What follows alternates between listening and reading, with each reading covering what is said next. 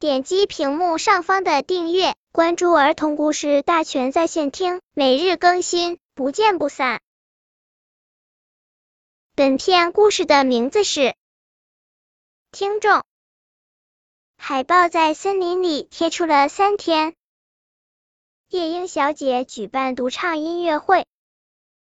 夜莺小姐好久没有演出了，她去很远很远的一所鸟类音乐学院学习去了。她的听众们很想念她，所以这是一次难得的音乐会。大家很早就来到场子内，恭候夜莺小姐的演出。夜莺小姐登台演出了。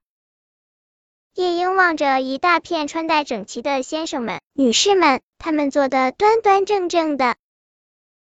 大象穿着做客才穿的巨大的西装，松鼠穿着精巧的燕尾服，果子狸小姐穿着漂亮的晚礼服，刺猬没有穿衣服，可它围着好看的丝织围巾。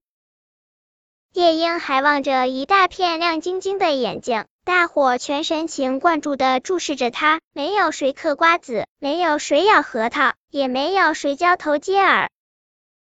夜莺小姐唱了一支描写森林夜晚的歌。这时，月亮已经升起，月光柔和的照在夜莺小姐和每一位听众的脸上。歌结束了好久，大家还陶醉在音乐声中，足足过了两分钟，才爆发出热烈的掌声。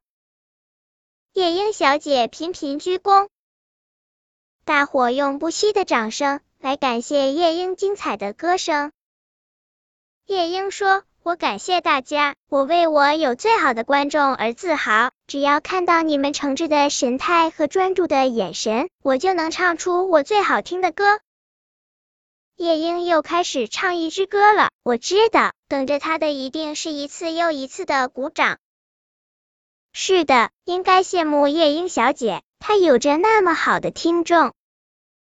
本篇故事就到这里，喜欢我的朋友可以点击屏幕上方的订阅，每日更新，不见不散。